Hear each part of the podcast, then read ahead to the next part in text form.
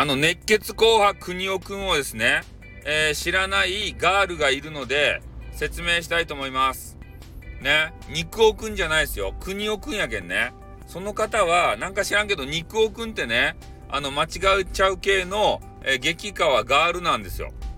で、その方がですね、もう国尾くんを知らんと。ね、もう我々男子やったらみんな国尾くん知っとるわけですよ。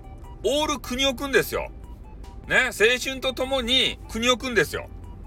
ね、まずね、あの、アーケードゲームであったわけですよ。熱血紅白国尾くんって言って、なんか変な白い学ラン着たね、えー、なんすっぱり。ね、それが、こう戦うんですよ、不良たちと。で、変な、な、なんとか力っていうのがおって、それライバルですたい。後から仲間になるけどね。で、それとミスズっていうね、めちゃめちゃでかい女子がおるんですよ。ね、その女子に捕まったらね、往復ビンタされるとですためちゃめちゃ痛かったですたこれがね。うん、そういう人たちと戦う。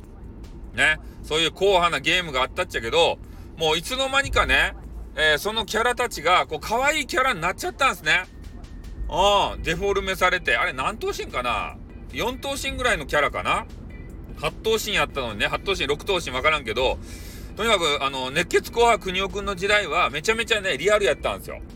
でも、時が経つにつれてね、えデフォルメされて、えー、ダウンタウンなんたら行進曲みたいなやつ、そういうタイトルのやつ。で、そこではもうミニになっちゃう、ちっちゃくなっちゃったんですよ。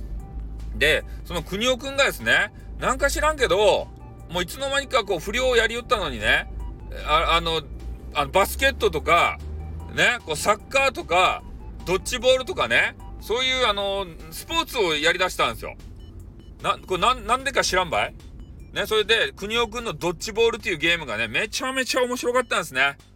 うん、これジャパンチームとして、えー、いろんな国の方たちと戦うんですけど、で、そのね、本編よりも、この部活モードっていうのがあってね、で、その部活モードが、こう、みんなで戦えるんですよ。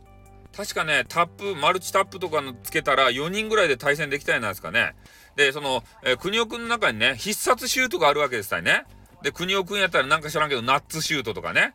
こう、えっと、な、何歩やったかいな ?7 歩ぐらい走って、それでね、あの、ピャーってこう、ボール投げる、えー、ボタンを押したらね、必殺シュートがキューンとか言って、えー、飛んでいくやつとか、目の前でこう、消えるやつとか、消える魔球とかね、そのいろんなね、こう、シュートがあって、それがね、面白かったんですね。ああ。で、ね、こう気になる方は、えー、国尾くんのドッジボールでね、えー、検索していただければいっぱい出ますし、えー、他にもね、アイスホッケーやったり、柔道やったり、ね、とにかくスポーツ面なんですよ。国尾くんっていうのは。ね、いろんなシリーズが出ておりますよ。ね、たまに硬派なね、えー、スーパーファミコンやったかな。えー、ね、熱血紅白国尾くんの初代にこう立ち返ったような、えー、そんなリアルなゲームも出たけど、もうほぼね、スポーツしてます。国尾くんは誰かっつったらスポーツマンです。ただのね。うん。もう不良はやめて、不良やめてないけど、不良のレッテルを貼られた、ね、スポーツマンです。スポーツ万能です。ね。まあ、そういう方だということをね、えー、お伝えいたしまして、えー、今日のね、収録終わりたいと思います。あってーにゃ